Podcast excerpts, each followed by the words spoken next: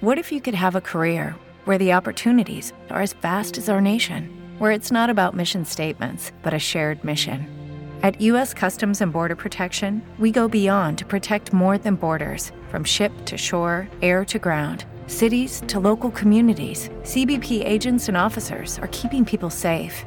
Join U.S. Customs and Border Protection and go beyond for something far greater than yourself. Learn more at cbp.gov/careers.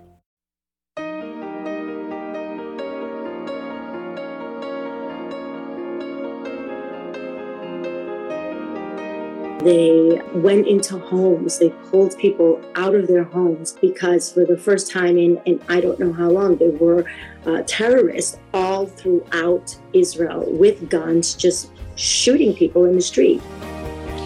200 Israelis dead, 1,100 wounded. Hamas militants fired thousands of rockets and sent dozens of fighters into Israeli towns near the Gaza Strip in an unprecedented early morning attack during a major Jewish holiday. Uh, it, it, it's it's hard to imagine. I mean, we're talking about we're talking about people in ultralight airplanes with machine guns going over a music concert, a peaceful music concert. There are horrible snapshots like that if uh, you study more about what's actually going on. It's Michael Patrick Shields. We're going to talk more in just a moment, as we have all morning, about that dreadful situation that's being compared to 9 11 in the United States in Israel. Change is bright. It's a clean energy future fueled by fields of solar. It's LED lighting in every home, and Consumers Energy is making it happen with their industry-leading clean energy plan. Learn more at consumersenergy.com slash clean energy. I should tell you, too, it's Columbus Day today, if you've forgotten, so I don't think you can expect any mail, and the bank will be closed. And it's uh, worth remembering you know the rhyme, right? 1492, Columbus sailed the ocean blue. Never landed in what is currently the United States of America, if you forgot that from what you learned. And uh, it was federally recognized by President Franklin Roosevelt in 1937 to honor the contributions of Italian Americans. MPS with you. Jonathan Tobin is the editor in chief of the Jewish News Syndicate and host of the Top Story with Jonathan Tobin on G- JNS, senior contributor to the Federalist and New York Post and Newsweek and other outlets as well. I'm very sorry about the circumstances, but I appreciate your time today. No, thanks for having me on. Um, I was always told that Mossad and Israel were very, very security conscious. What happened? Well, clearly there was an epic um, collapse, an epic uh, disaster on the part of uh, Israel's security establishment. Um, you know, we tend to idealize uh, spooks and cops at times. Uh, we yes. do that here in the United States. Uh, the FBI, there's always been something of a cult about them, and mm-hmm you know, whether it's the CIA, we either trust them or we totally don't trust them. You know, both parties go through that.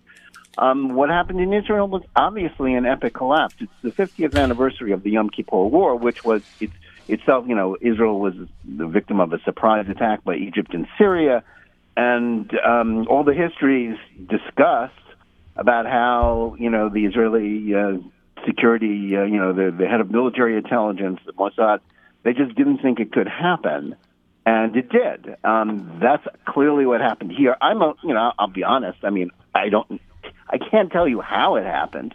I've been at the Gaza border, you know, a number of times. Um, it's hard to imagine. I mean, it's, it's they have you know they have the field of uh, fire cleared pretty well. I mean, it's you know it's all it's set up to prevent something like this, but somehow whether it was because of the Sabbath and a holiday, or just you know, complacency or foolishness or people fell down in their jobs.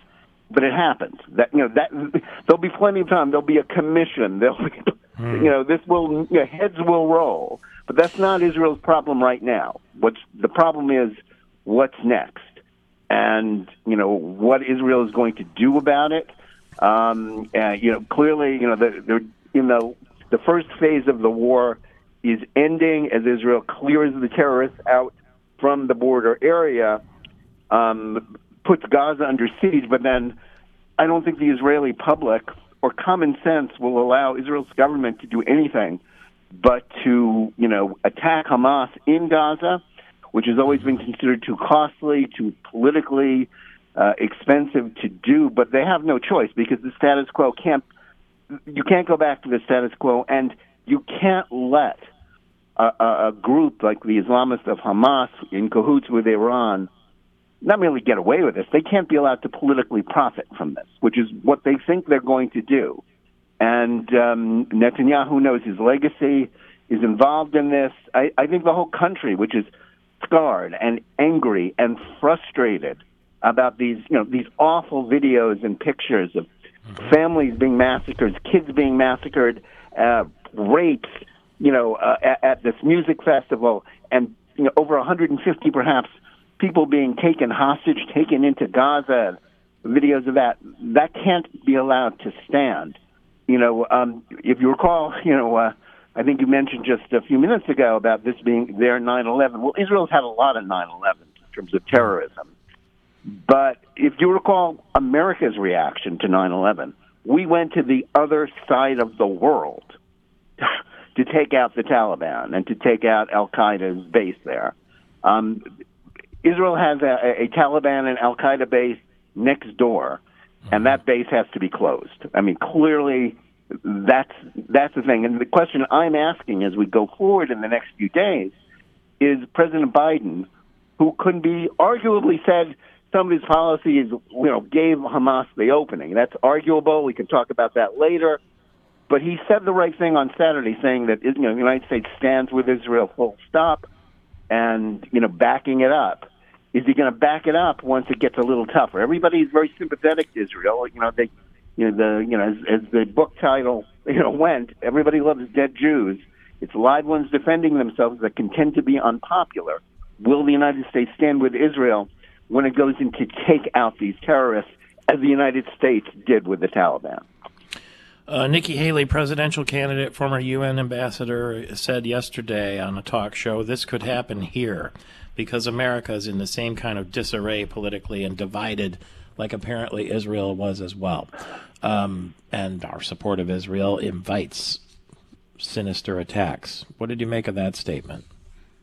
Well, um, I like the solidarity. She's right. We live in a dangerous world. Um, the bad guys are always doing their worst. We should never think, oh, well, they can't do. You know, they're always trying. I mean, most of the time, you know, the the security people here and, and in Israel stop them. You know, we don't hear much about you know when their their victories. We know when they fail. As to the complete analogy, well, as I just said, I mean, the United States has clear problems. You know, we have a southern border which is porous. Um, we're big. We're open. Uh, we're certainly vulnerable to terrorist attacks if the terrorists want to target us. I mean, there's no, you know, there's no way to make that foolproof. But again, um, you know, the United States does not have uh, an Al Qaeda or ISIS base on its border the way Israel does. So the threat is different. The strategic situation is different. The margin of error is different.